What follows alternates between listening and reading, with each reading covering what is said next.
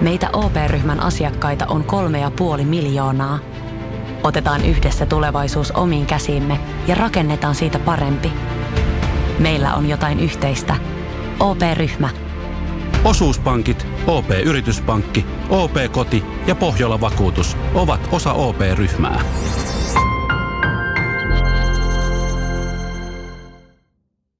Ja sit mennään Kaukosen laidalle. että jos ne sais nämä kentät pelaamaan 97 Dreisettelia vastaan, niin Niin tämä kova amerikkalainen maalitykki, tämä Cole Caulfield, ei näyttänyt olevan pelaavassa kokoonpanossa, ainakaan harjoitusten mukaan, ja sama Jesperi Kotkaniemelle. Tämä on Kaukosen laidalla NHL Podcast, joten otetaan seuraavaksi Askiin ohjelman juontajat Veli Kaukonen ja Niko Oksanen.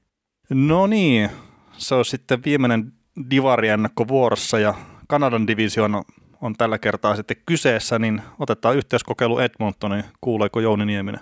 Joo, kuulee. Terve vaan. Kiva olla taas äänessä. Kiitos vaan. Joo, kiva, kiva saada sut taas mukaan ja miten sitten Niko, kuuluuko sinnekin päin? kuuluu. Suomen, Suomen Turku kuulee ja voi hyvin, että kiitos Jouni jälleen kerran, kun tulet mukaan meidän kanssa turisemaan nhl jääkiekosta Ah, kiitos vaan. Ilo mun puolella.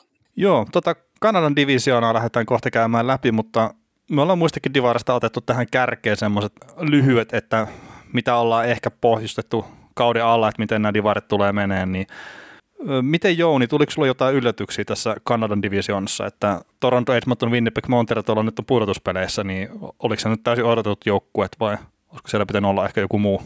Niin, en tiedä, onko näissä joukkueissa oikeastaan mitään sanomista, mutta että Vancouver Canucksin äh, tota, äh, kausi oli, meni täysin pieleen kaikin mahdollisin tavoin, että ne ensinnäkin menetti tärkeitä pelaajia, että kova maalitykki Toffoli lähti Montrealiin ja maalivahti, tämä Markström lähti vuodeston toiselle puolelle ison rahan perässä Calgaryin ja, ja vielä tämä tärkeä niin kuin isähahmo, tämä, ää, no, Kristanen. Tanner, Christopher Tanner, niin hän lähti pakiksi myös Calgaryin. Ne menetti tämmöisiä tosi tärkeitä miehiä heti alkuun ja kausi ei oikein lähtenyt missään vaiheessa. Sitten tuli nämä korona-ongelmat vielä lopussa ja, ja nyt niitä pelejä vieläkin pelataan. Että kun tämä saadaan purkkiin tänään, niin mä lähden suoraan tuonne hallille katsoa kanaksia vielä yhden kerran.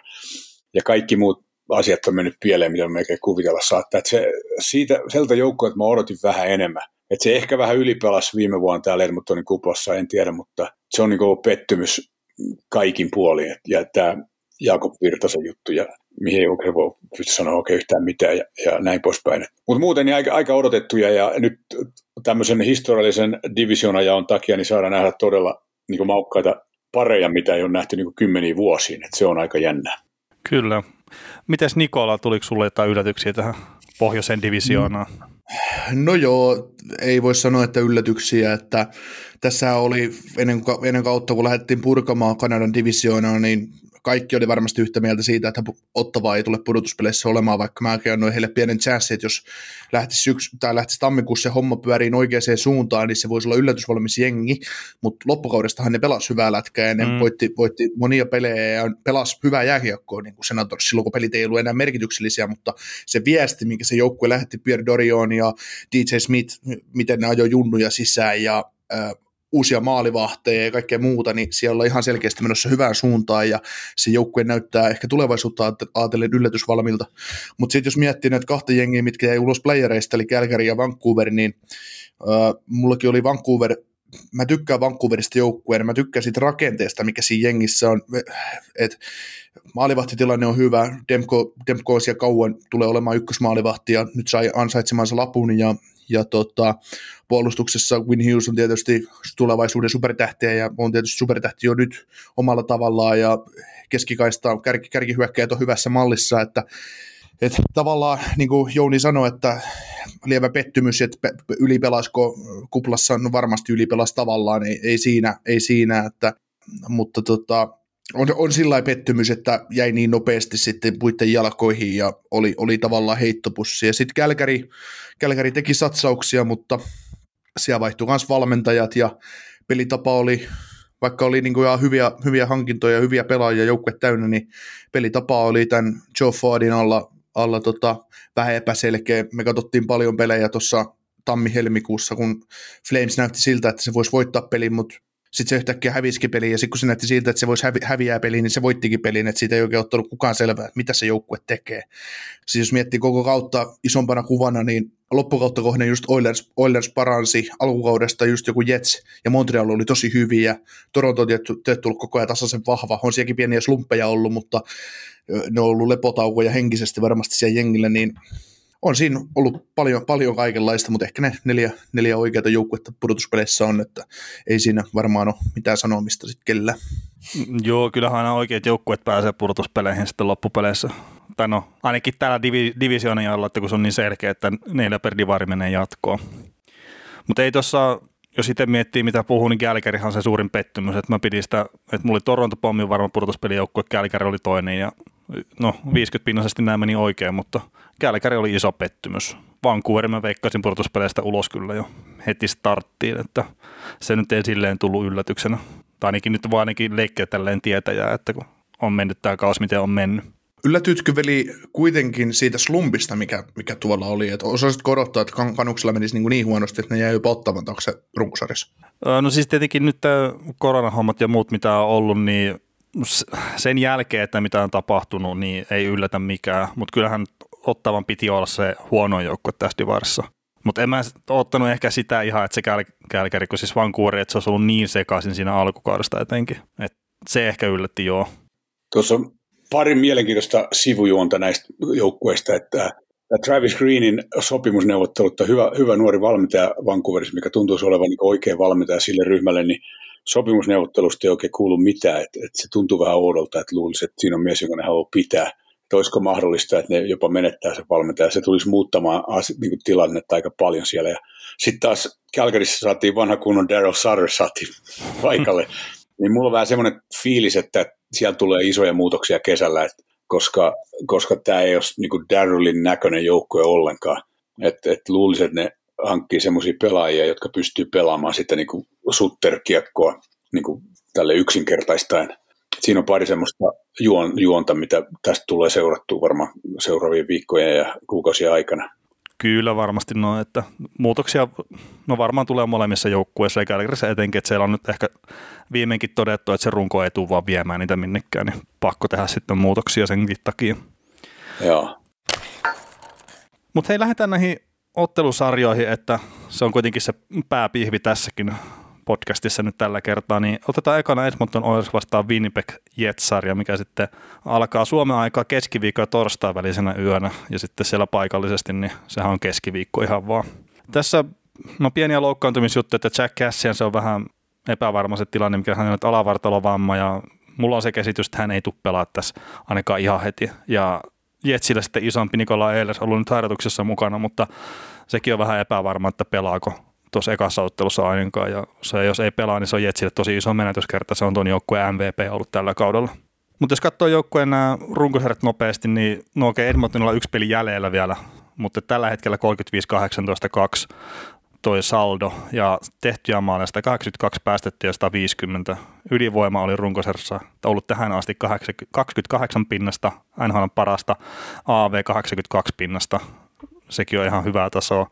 Sitten Jetsillä vastaavat niin 30 voittoa, 23 tappio varsinaisella ja kolme sitten varsinaisen peliajan jälkeen. 170 tehtyä maaleja, 152 päästettyä, ylivoima 23 pinnasta, alivoima 80,5 pinnasta keskinäiset ottelut Oilers V7, niistä yhdeksästä, et, yhdeksän peliä pelasivat Oilers V7, toi Jets V2, tehdyt maalit 34 Oilersille, 22 Jetsille. Tässä kyseisessä sarjassa ylivoimat, niin Oilersilla 29,6 pinnasta, eli melkein 30 ja Jetsilläkin 25 pinnasta. Niin noista lähtökohdista lähdetään sarjaan ja miten Jouni, jos sä lähdet silleen ensi ajatuksia tästä saaresta heittää, niin, niin mitä tulee mieleen, kun ottaa nämä joukkueet? Joo, no ensi ajatuksena se, että nämä, mä aina ajattelen historiaa, niin nämä joukkueet ei ole kohdannut sitten vuoden 1990 pelisarja, jolloin Jets meni 3-1 johtoon ensin ja sitten tämä Gretzkitön ja, ja ilman Glenn Saterin valmennusta ollut silloin John Muckler valmensi, niin, niin totta, tämä Oilers voitti se, seuraavat kolme ja sitten meni Stanley Cupin saakka niin kuin viimeisen kerran.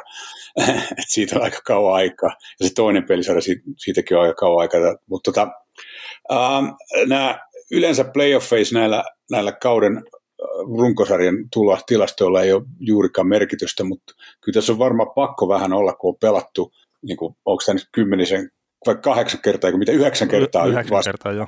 Yhdeksän kertaa, että siinä ei ole enää, ei tarvi mitään taktiikkapalaveria siinä mielessä pitää tai ketä siellä vastassa on, koska ne on niin kuin todella tuttuja.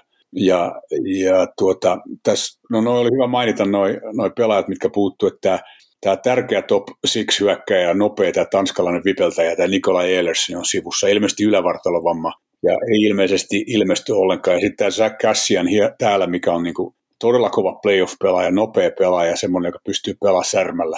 Mun tuli mieleen siitä, kun ne muutama vuosi sitten pelasi San Jose Sharksia vastaan ja Logan Couturella oli joku ihme, että ei pystynyt, tai se ei antanut mitään haastelua, kun se, mä seison kopisi ihan sen vieressä, missä sen paikka oli, niin naama oli ihan remontissa, että ne hampaat näytti niin kuin oli ihan yksi, kaksi, kolme ja loput peruutettu. Ja, ja sitten kun ne meni jäälle, niin Kassian tietenkin torppasi sitä vielä oikein kunnolla.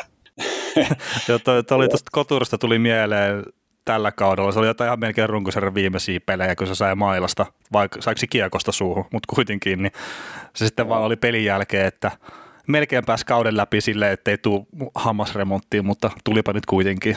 Joo, se oli kauhean näköinen silloin. Siis oli, tämä nyt on, ei koske tätä pelisarjaa, mutta se oli, no, harvoin näkee, se oli joku semmoinen muinainen kala, mikä on vedetty vedestä, että ne ja näkyy välistä ja katsoo, että ei helkkari, että miten tuo äijä pystyy pelaamaan niin kuin, tai puhumaan tai hengittämään.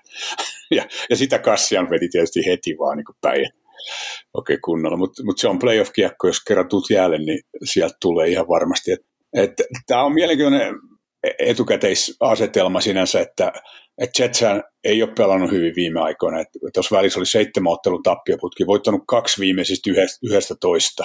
Ja, ja Oilers taas on niin kuin kauhean meno päällä nämä Conor McDavidit. Ja tämä joukko on viimeisen kahden vuoden aika varsinkin niin kehittynyt koko ajan. Ja kun siihen aikaan kuuntelin, niin tämä valmentaja Dave Tippetin virret ja laulut, niin mitä se vaan valmentaja puhuu, niin nyt kun kuuntelen pelaajia, niin ne puhuu, laulaa niitä samoja lauluja, mitä tämä valmentaja laulaa. Että siitä, siitä näkee, että nyt ollaan niin oikeassa sävelessä, että että tämä voi olla Jetsille aika kova paikka saada tämmöinen joukko, joka just nyt niin kuin pelaa yhdessä ja päässyt parhaimmilleen. Ja, että tässä on useita tämmöisiä asioita, mitä voidaan katella, mutta, mutta näyttää tosi mielenkiintoiselta. Näyttää huonolta Jetsin kannalta.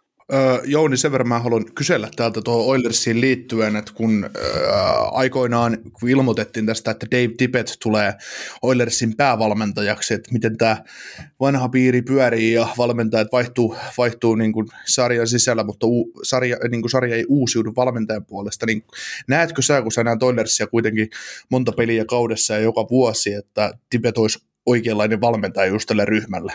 Joo, mä, mä ajattelin silloin sitä samaa kanssa siinä mielessä, että Tipethän valmensi siellä erämaassa Arizonan Pekosbillin mailla, niin valmensi joukkueet sillä, että ne oli semmoisia uuvuttavia, puolustavia joukkueita, mutta, tota, mutta tässä kävikin toisin päin, että hän on myös, myös pela, todella kokenut valmentaja, joka pystyy valmentamaan myös niin kuin hyökkäävää jääkiekkoa, että, että se oli väärä luulo. Ähm, mä näen tämän taas toisella tavalla, että toiset kun sanoo, että miksi näitä samoja vanhoja äijiä, niin uusio käytetään niin kuin jatkuvasti eikä anneta uusille mahdollisuuksia, mutta mitä Oilersiin tulee, niin tämä seura oppi siitä, kun to, niillä oli muutama tämmöinen ensimmäinen, ensimmäistä NHL-päävalmentaja pestiään pitänyt valmentaa aikaisemmin, ja ne meni kaikki ihan päin sitä itseään, niin, niin tämä Ken Holland, joka tuli GMX, niin tuli manageriksi Detroitista, niin silloin oli selvästi silmää siinä, että palkataan kokenut valmentaja, joka tietää niin kuin kaikissa tilanteissa on rauhallinen ja tietää mitä tehdä, eikä yritä mitään ihme, mitään jännää tota, liiton kurssilla opittua jotain teoriaa, vaan siis tietää kokemuksesta, että tehdäänkin näin. Et siinä tämä Dave Tippett on mun mielestä ollut just oikein valmentaja tälle joukkueelle, että silloin sitä, sitä rauhallisuutta ja vuosikymmenten kokemusta ja ollut vielä itse pelaaja ja se oli tosi hyvä puolustava hyökkää joskus aikoinaan. Näitä ei varmaan jonkun isoisa ja minä muista, mutta, mutta tuota, mun mielestä Dave Tippett on just oikein valmentaja, että se on kahdessa vuodessa nyt tuonut tämän joukkueen pitkälle. Ja tietenkin kukaan ei valmenna NHL enää yksin, että siinä on nämä, jouk- nämä valmennusryhmät ja, ja kaikki muut. Ja, ja Jesse Pulujärvi esimerkiksi niin tuli joukkueeseen, niin Tippett vaikka varmasti ties, varmasti on seurannut, katsonut filmit ja kaikki, mutta sano näin, että hän ei tiedä mitään, että hän ei ollut täällä. Että et Jesse saa aloittaa ihan puhtaalta pöydältä, mikä oli niin kuin erittäin älykkäästi sanottu valmentajalta, joka varmasti ties, mikä pelaajalla oli, mitä ongelmia silloin tai, tai seuralla tai millä hyvänsä. Kyllä, kyllä. Niin kuin, semmoista kokeneen valmentajan touhua. Joo, mites Nikon semmoinen nopea ennakko fiilis tästä sarjasta? No joo, siis Edmonton ja Winnipeg, niin varmasti tulevat tarjoamaan mielenkiintoisen väännön, että tässä tietysti aina voi miettiä sitä, että miten, miten Oilers henkilöityy yhteen kenttään tai kahteen pelaajaan ja, ja näin, että ja vaikka Jetsillä on ollut heikko runkosarjan lopetus, niin miten sitten Jetsin, Jetsin omat vahvuudet sitten toimii tähän tavallaan Oilersia vastaan, että varmasti saadaan mielenkiintoinen setti tästä aikaiseksi ja, ja tota, kyllä mä silti toivoisin myös Edmontonilta vähän lisää, lisää tota, tausta, tulitukea McDavidin ja Drysaitelin takaa, että tästä tulisi vähän niin sanotusti helpompi Oilersille, jos Oilers tästä mennään jatkoon mennä. Joo, no mä vähän sille ehkä komppailee tota, mitä miksei nyt molemmat ole sanonut, mutta kyllähän tämä hyvin pitkälti varmaan henkilöityy siihen, että miten Jets saa pidettyä Conor McDavidin kurissa. Et se on varmaan se suurin homma, mitä tässä nyt sitten seurataan, että jos Jetsi saa jotenkin hidastettua kaveri, kurissa ja varmaan saa täysin pidettyä, mutta jos saa hidastettua ja pidettyä aisoissa sille riittävästi, niin sitten Jetsillä on mahdollisuudet, mutta sitten taas, jos on samanlaista kuin mitä koko kaus on ollut minimissä, oliko se kaksi pistettä teki jokaiseen pelin Jetsiä vastaan, niin sitten, sitten tulee ehkä hyvinkin lyhyt tuommoinen purtuspeli keväs kyllä Winnipeg Jetsille. Mutta tota, jos lähtee silleen ehkä pelaajien puolelta ekana purkaa, tota, niin No Oilersistahan meidän on helppo ottaa tietenkin McDavid ja Drysaitel, että siinä on kaverit, mitä pitää seuraa, mutta onko Jonnilla nostaa jotain muuta semmoista, mitä oikeasti kannattaa seuraa siinä joukkueessa, kun näitä kahta suurta tähteä? Joo, um, no tämä on yksi mielenkiintoinen sivujuoni on se, että miten tämä Tibet käyttää näitä ydinaseitaan, että, että yle, yle, nyt näyttää siltä, että McDavid pelaa tämän Kahunin ja Puljun kanssa, ja Drysaitel pelaa kakkosen tavallaan Ryan Richard Hopkinsin ja ja Kyle Turris on kai ollut siinä viime aikoina, niin mutta välillä hän tekee sen, että hän pistää nämä yhtä aikaa jäälle, niin kuin ei pelkästään jatkoajalla, vaan niin kuin muutenkin. Ja, ja jos tulee sellainen tilaisuus tai tilanne, jos niin kuin tarvitaan ehdottomasti maali, niin siinä on tosi mielenkiintoinen tilanne, että, että hän pystyy ta- halutessaan käyttämään näitä yhdessä ja halutessaan taas erikseen.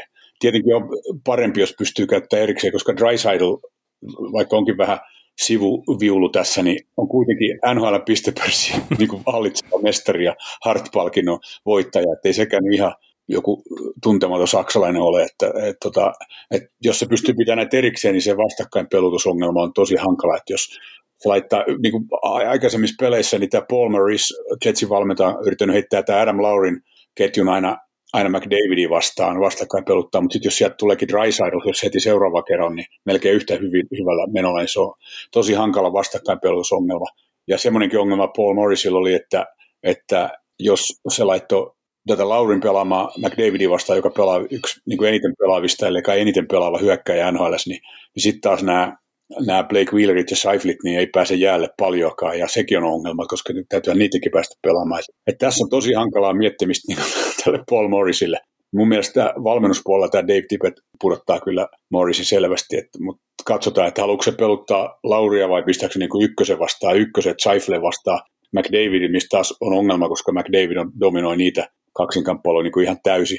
Mutta vastatakseni tähän kysymykseen, niin muita pelaajia, mitä mun mielestä kannattaa seurata, niin Uh, kolmosketjusta vanha maalintekijä James The Real Deal Neal niin on ehkä vähän raskaat monot jalassa, mutta tota, yksi semmoinen pelaaja, joka jos pääsee vauhtiin, että nyt se ei ole välillä päässyt pelaamaan, välillä ollut taksiskuadissa ja sivussa ja loukkaantunut vaikka mitä, mutta siinä on semmoinen pelaaja, että jos tulee paikka, niin kiekko menee maaliin, että silloin on niitä useampia 20 maalin kausia takana ja, ja pelaa niin kuin iso ylisuurella sopimuksella ja vaikka mitä, mutta silloin jos muistatte ne Vegasin ensimmäisen kauden finaalit, niin James Neal pelasi, se on iso korsto, niin pelasi fyysisesti ja teki isoja maaleja ja niin poispäin. Mm. No semmoinen pelaaja, joka saattaa innostua näissä peleissä, että jos vaan pääsee pelaamaan. Ja, ja sitten nämä pakit, niin kuin Darnell Nurse oli semmoinen puolustaja, jota, jota mä niin kuin pidin vähän semmoisena isona ja tosi hyvä luistelija, kova urheilija ja kova naama kuin mikä, että niin kuin ottaa yhteen, jos ottaa kenen kanssa tahansa. Nyt varmaan playoffeissa varmaan valmentaja sanoo, että nyt pidetään hanskat kädessä, mutta, mutta Nurse on tehnyt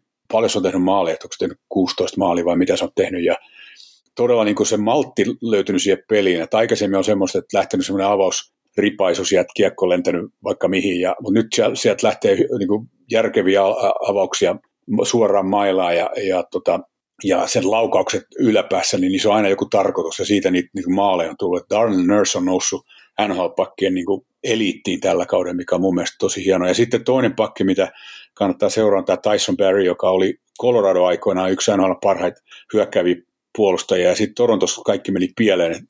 Klassinen esimerkki siitä, että tilanne ja olosuhteet ja näin poispäin niin merkitsee vähän niin kuin Taylor Hallin tapauksessa, mm. niin todella paljon.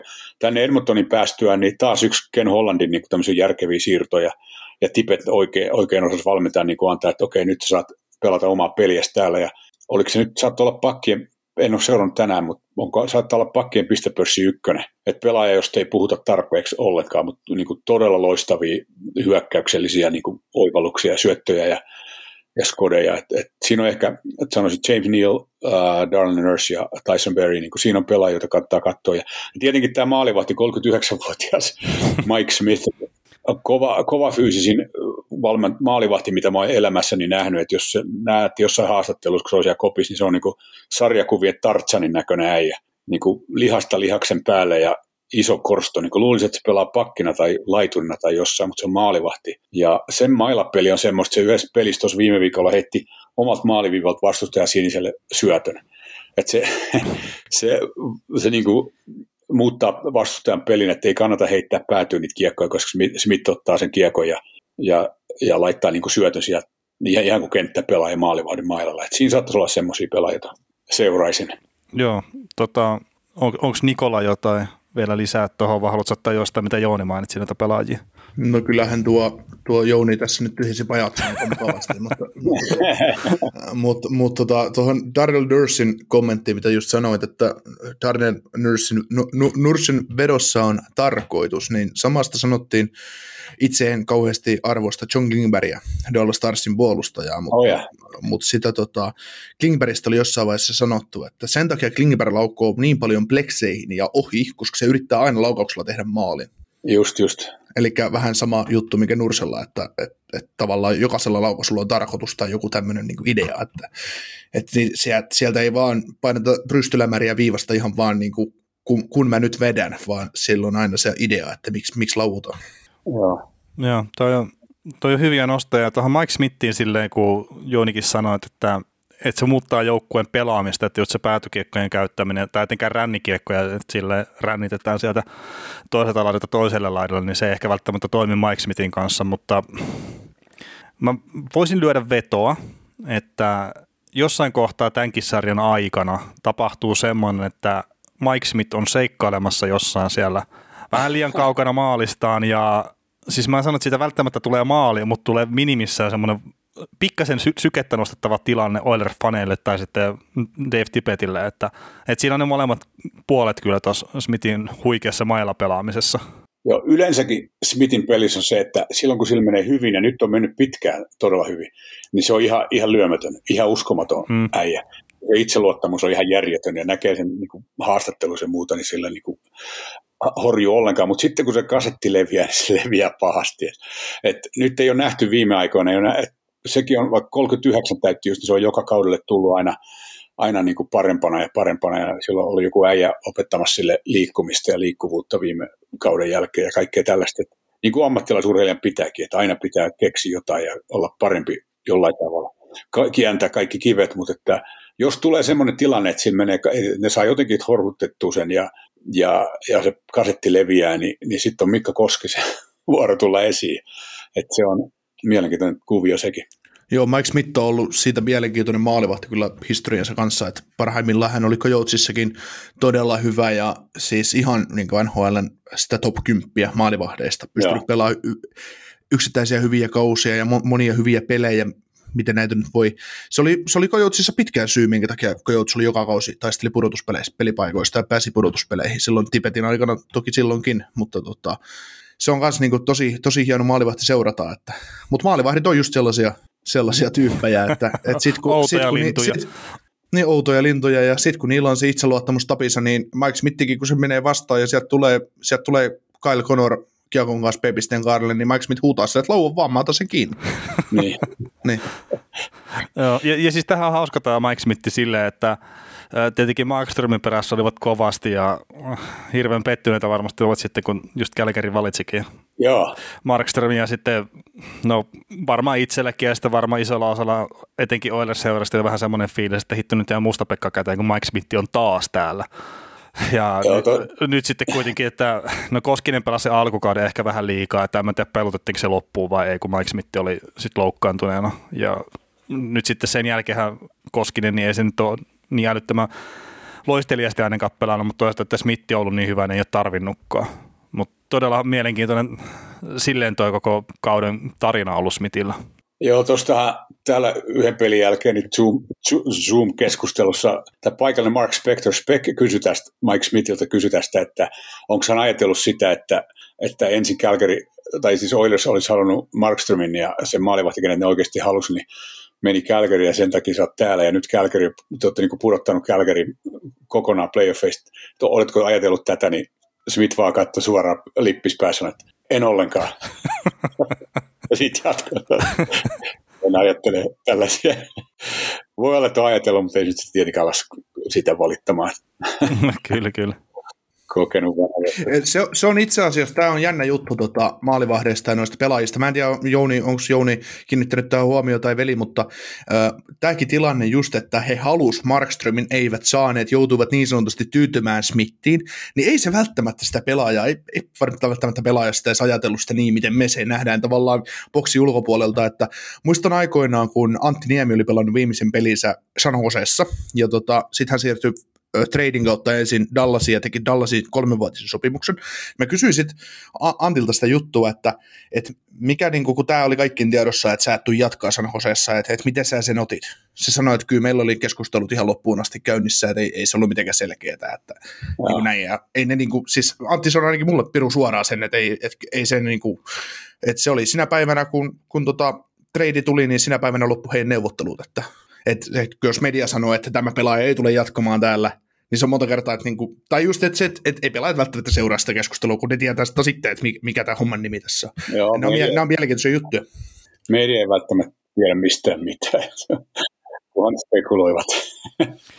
No niin, no niin kuin se Kyllä. Friedman joskus sanoi, että, että kun hän on oikea insider ja hän tietää oikeasti asioita, että hän ehkä tietää se jonkun 15 pinnaa siitä, mitä tuolla oikeasti tapahtuu. Että aika pimeässä on noin huippuajatkin sitten. Oh, joo. Siksi on hyvä kuulla jälkeenpäin joskus, niin kuin mitä siellä oikeasti tapahtuu. Ky- kyllä. Hei, miten tota, tietenkin jos miettii jotain pelitavallisia juttuja, niin Oilersin ylivoima on aivan huikeeta. Et se on ollut muutaman kauden ja sarjan parasta. Et mä en käsitä, että tai no helppohan se on tietenkin käsittää, että siellä on McDavid, siellä on Drysa, että se riittää itsestään, että, mutta et ei niinku mitään lääkkeitä löydy vastustajata siihen. Mutta löytyykö jotain muuta sitten semmoista, mitä haluaisi ottaa jostain pelitavallisista hommista niin kiinni? Um, Jetsistä, niin Winnipegin taktiikka hyökkäyksissä on nämä suorat hyökkäykset. Joo, Tota, ne, jostain, jostain just luin, että ne teki 50 maal, 52 maalia 93, niin viidelle viittä vastaan, niin seitsemän sekunnin sisällä hyökkäysalueelle tulosta. Et Paul Morrisin ongelma tässä pelisarjassa se, että, että Oilers oikeastaan dominoi näissäkin, kun silloin kun Jet ja Oilers pelaa vastakkain, että et Oilers tekee samalla tavalla. Mut, uh, ja sitten toinen on taas Oilersin kova vastakarva, että ne yleensä Jetsiin vastaan ne on onnistunut ottaa se ensimmäisiä ja toisen avaussyötön veke. Ja, ja, se on vähän hankala tilanne, kun nämä miehet on pidetty, kun pitäisi nousta ylös. Et taas toisaalta niin Jets taas puolustaa keskialueella todella hyvin. Taas se on pakottanut, niin kuin Oilers joutuu heittää kiekkoa päätyy. Ja, ja siellä taas toisaalta Jetsillä on vähän pienempiä, hitaampia pakkeja, että se tavallaan auttaa taas Oilersia myös, mutta, tota, mutta siinä on Paul Morrisille taas miettimistä. Että, niin kuin mä sanoin, että ensinnäkin pitäisi pysäyttää McDavid ja Rysarol ja sitten yhdestä erikseen ja, ja sitten pitäisi vielä miettiä, miten päästään keskialueet ylös. Et, et, tota, et mä en oikein osaa antaa valmentajalle muuta neuvoa kuin, että kädet ristiin ja isä meitä Davidin kanssa. Mutta en, en halua, en halua tässä aliarvioida Jetsiä, mutta nämä taktisesti, niin, niin tota, toisaalta Jets on aika kova fyysinen joukkue, että siinä saattaa olla niiden niin kuin alempien ketjujen, jos ne pääsee siinä niin kuin vähän hor, horjuttamaan ja, ja tekemään, niin kuin, jos Oilersilla on joku, joku, joku Jones ja, ja Ethan Bear, nämä tota, kolmospari jäällä ja, ja, ja niillä, jos ne saattaa saamaan, saamaan vähän paremman hyökkäyksen aikaa, niin siinä on, siinä on Jetsin mahdollisuus mun mielestä, että joo, tota, iskee näihin alempiin ketjuihin. Joo, sä sanoit tuosta Jetsin vähän ehkä hitaammasta ja puolustuksesta ja sitten just tuo Oilersin kova karvauspelaaminen, niin mä just sitä, että se on Neil Pionk semmoinen jollain lailla kiekollinen puolustaja, sitten Josh Morris on tosi hyvä puolustaja, mutta se ei ehkä se kiekollisin puolustaja, niin onko se sitten ihan vaan niin yksinkertaista, että Jetsillä on ehkä silleen heittomerkeissä vähän kädetön pakisto, ja sitten sinne kun antaa sen paineen, niin niillä ei ole sitten vaan tosiaan työkaluja siihen nopeeseen avauspelaamiseen, mitä kautta se Jetsi sitten pyrkii iskeä. Vähän siinä on sitä, joo, että se Morrisia johtaa niitä peliajassa, ja tämä Neil Pionk, niin tehnyt tämä Jason Truba treidin niin kuin ihan toisinpäin, että se on pelannut todella hyvin. Mm. Todella niin kuin tehokkain pakki tässä, tässä joukkueessa. Että, että saas nähdä, että tämä on, tämä on siniviiva, joka on kärsinyt niin kuin pahaa verenvuorotusta viime aikoina niin kuin isosta buffista lähtien, että mikä on vahinko, mutta, että, tota, mutta tällainen pelisarja tietenkin pystytään voittamaan niin kuin puolustamalla, että vaikka niitä käsiä niin hirveästi hyökkääviä puolustajia ei ole sillä kuin Nurse ja Barry, niin semmoisia, ehkä Barry, on vähän niin kuin käsiä, mutta ne muut on sitten, niin Kulikov hankittiin New Jerseystä, joka on hyvä peruspakki, ja Larsson, tämä viikinki, on tietysti puolustava pakki, ja, ja ei sitten paljon muuta olekaan, että ei Oilersillakaan niin kahden huippujäjen jälkeen niin kuin mitä loistavia hyökkääviä pakkeja oikeastaan ole. Joo, onko Nikola jotain ottaa tuohon?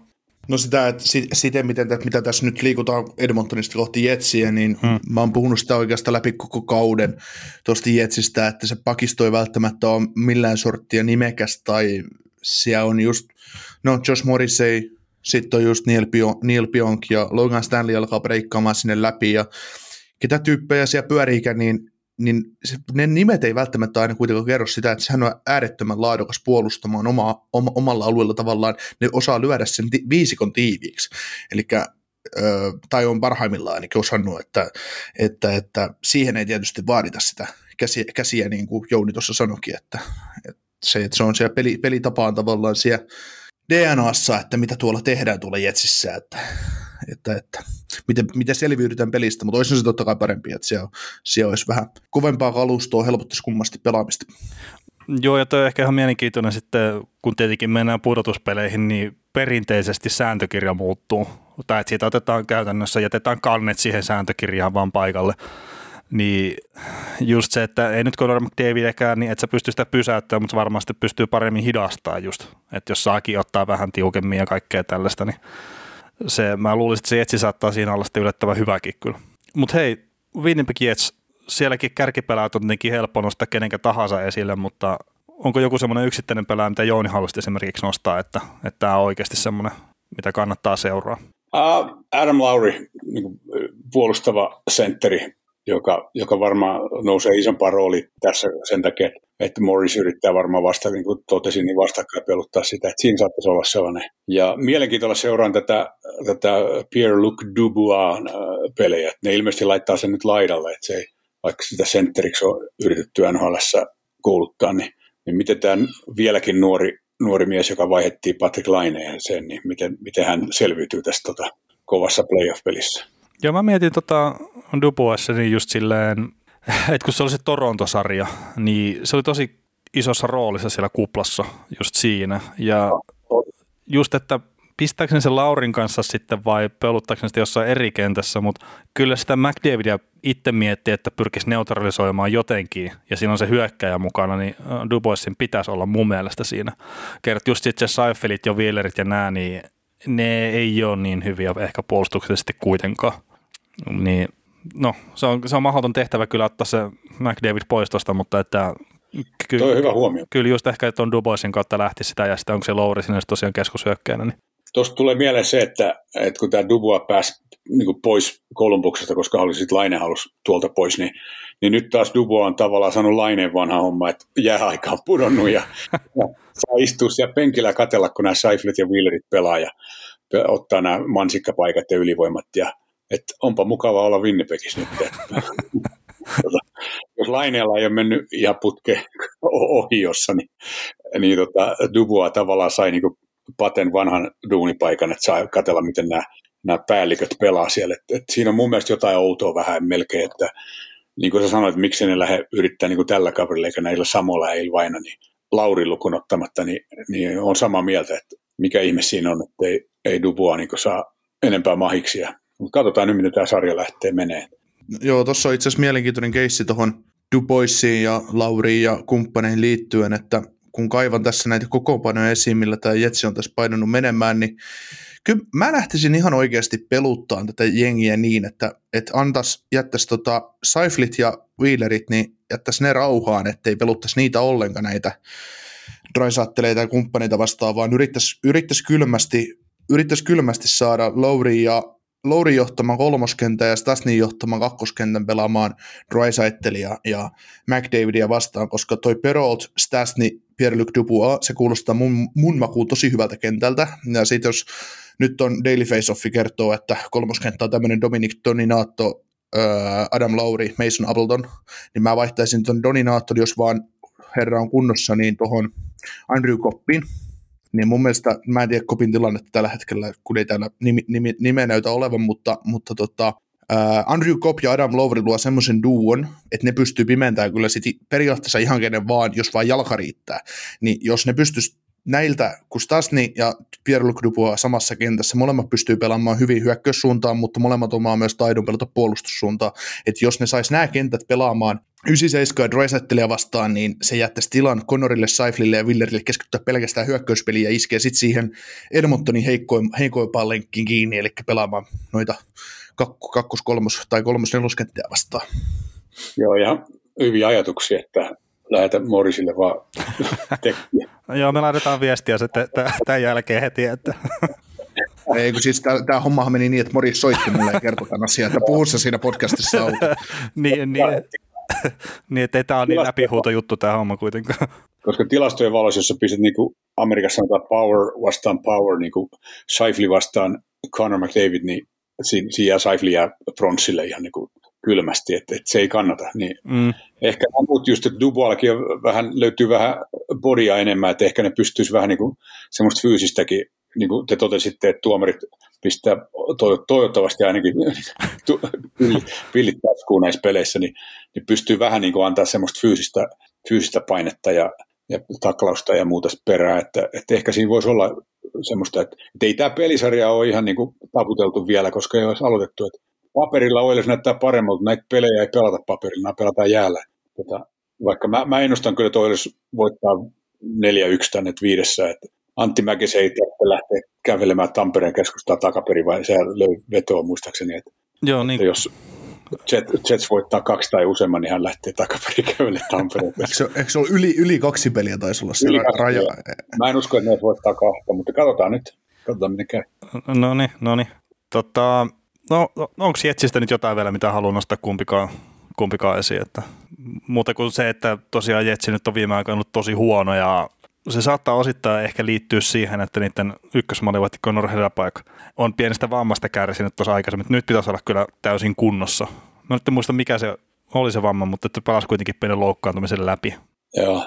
Se olisi jännä, jos me nähtäisiin tässä niin kuin Mikko Koskinen vastaa Laurent Brossois, mikä on tuttu, tuttu veskari täällä, täällä tota Edmontonissa ja, ja aika jännä, hieno ranskalainen nimi, kun se meni jossain junnuturnauksessa, onko se nyt Memorial Cupissa just, niin meni, meni tuonne ranskan kieliselle Kanadaan ja sieltä tuli heti toimittajat kysyä, että bonjour, että mitäs kysy, kuuluu, niin se vähän ihmettelee, että mitäs te oikein mälkätätte. ei ole sanakaan ranskaa, vaikka nimi on Laurent Brossois. niin. Se on iso korppo, jolla on tota ballettitanssijan niin notkeus. Ja ihan hyvä maalivahti oikeastaan, mutta se olisi jännää, jos tässä mentäisiin siihen, että jo syystä tai toisesta niin Smith ja Helleback joutuisi pois ja nähtäisiin Mikko vastaan Laurent. Se olisi kova. Mutta, Tota... No, kauko, no Kaukonen, mitä mieltä sä oot, kuin tämä sarja menee, kun Jouni kertoi jo, että tämä on, tää on 4-1 Edmontonilla? Ää, no itse asiassa mä haluan mennä vielä siihen kertomaan, nyt pidetään jännitystä yllä, mutta siis okei me ollaan puhuttu näistä asioista jo, mutta miten Jets voi voittaa tämän sarjan? Miten Jets voi voittaa? Um, ei siinä muuta kuin, että vähän ajattelin sitä, että miten Chicago Blackhawks voitti, voitti sen karsintasarjan täällä kuplas viime vuonna, että ei siinä muuta kuin, että kokeneemmat pelaajat mutta mut heillä oli Jonathan Teissi huippukunnossa silloin ja muuta, että kokeneemmat pelaajat pitää nämä, taitopojat poissa, mutta että, ja maalivahti pelaa hyvin ja sitten rangaistaan niin nopeasti tilanteista, mutta että sillä tavalla kai tuntuu kyllä tosi hankalalta, mutta ja sekin, että niin kuin just mainittiin se, että Jets on hävinnyt suurimman osan viimeisestä kymmenestä pelistä, niin melkein kaikki, niin, niin pystyykö sitä sitä vipua laittaa päälle yhtäkkiä, kun playoffit alkaa. On tässä tietysti monta päivää aikaa, mutta treenata ja, ja miettiä asiaa, mutta tota, ja se on ihan täys uusi kausi, että kaikki alkaa alusta, että nämä vanhoille ei ole mitään tekemistä, mutta että ei kai siinä muuta, että pitäisi jotenkin pystyä pysäyttämään nämä, nämä isot nimet, ja, ja se ei ole helppoa. Joo, no mites Niko näet? On, onko siellä mitään aseita? No mä luotan siihen, että se Jetsillä on parempi maalivahti ja niillä on levempi hyökkäys. Vaikka niille sarjan parhaita, kahta parasta hyökkäjä olekaan, niin mä luotan siihen, että sitä kautta Jetsi pystyy kääntämään tätä sarjaa. Että jos puolustuksia verrataan paperilla, niin kyllä taitaa Oilersille ehkä, ehkä sen verran parempi olla, mutta, mutta siinä ei merkittävää eroa, niin niin, niin mä, mä luulen, että jos Jets menee tästä jatkoon, niin se tulee paremman maalivahtipeliä ja syvemmän hyökkäys, hyökkäysarsenaalin ansiosta. Joo, toi oli hyvä kommentti mun mielestä, koska jos Helleback pystyy, se nyt ei ole ihan vesinä kunnossa ollut tällä kaudella, mutta silti yksi parhaista maalivahdeista NHL, jos se pystyy varastaa kaksi peliä, niin niin, ja muut pystyy hoitamaan loput, niin siinä, siinä ollaan jo aika lähellä kuudetta ja seitsemän peliä. Niin, joutuu Antti kävelemään sitten. Joo, mutta niin. ky- kyllä toi, tietenkin se McDavidin jonkunnäköinen hidastaminen on se iso juttu, ja sitten Conor Hedepaikin pitää olla tosi hyvä, ja toi, minkä Niko nosti esiin, tuo Jetsin hyökkäyksen syvyys, niin se voi olla hyvinkin ratkaiseva tekijä tässä kyllä. Joo, totta. Mut mites? Niin siis, kun, niin sitten taas kun täytyy muistaa se, että vaikka kuin hyviä pelaajia Drysaitelit ja McDavidit on, niin, niin ei se pistetahti ei jatku samana pudotuspeleissä, ei vaan niin kuin, ei millään järjellä, se on ihan, ihan sama, että kuka tuo vastassa pelaiset peli kuitenkin muuttuu. Tai jos jatkuu, niin sitten he ovat vaan niin kuin, he ovat gyborgeja, niin kuin Päri Trots käytti jostain nime, jotain nime, nimitystä jostain pelaajasta, joka voi rikkoa Marloin ennätyksen tulevaisuudessa, mutta, mutta tota, mä, mä, mä vaan luo, siis mun mielestä käännetään Oilersin niskaa vähän liian suurta suosikin viittaa, ja sitten kun nimenomaan se suosikin viittaa vaan melkein tai pitkälti ton kahden pelaajan ansiota. Hmm. Joo, totta, totta. No miten sitten Oilersilla, niin onko se tämä McDavid Drysaitel duo sitten, että mikä se vie voittoon, jos vie. Ja Jouni no, yleensä, yleensä tämmöisissä pelisarjoissa tarvitaan muitakin, että tämmöiset pelaajat kuin McLeod ja Archibald ja Kera ja, ja Larson ja muuta, että ne nousee esiin. Että, että playoffeissa aina nähdään joku semmoinen pelaaja, jota joku sivuosan esittää, mitä, mistä ei odotettu etukäteen, niin ehkä tämmöisiä saattaa nousta sieltä esiin. Samalla lailla tietysti toiselta puolelta myös, että joku Appleton ja, ja Lewis, joka ei ole kokemusta näistä peleistä paljon, ja tietenkin Stasni pystyy pelaamaan tuhat peliä ja muuta. Että että, että sieltä saattaa tulla jotain semmoisia pelaajia ratkaisemaan näitä pelejä, mitä ei niin olla odotettukaan. Että, että onhan näitä, että ei, just niin kuin hyvin sanottu sieltä Nikolta, että, ei, että, että liian, liian suuri ennakko, ennakkosuosikin me tässä, niin kuin meikäläinenkin on maalannut, mutta että, tota, totuus ja tämä oikea kokemus voi olla ihan toisenlainen. No, onko Nikolla mitään lisättävää tuohon? Ei, kyllä me ollaan varmaan Edmonton purettu aika hyvin palasiksi tässä, että miten Edmonton tästä menee jatkoon. No niin, no hetken, Jouni sanoi, että 4-1, että Oilers voittaa. Että, oliko se silleen? Joo. Joo, mites Niko? No, tämä on ikävä olla, olla Edmonton tietäjä vastaan, mutta kyllä mä luulen, että on Jetsille 4-2 tämä sarja. 4-1? 4-2. 4-2, okei. Okay.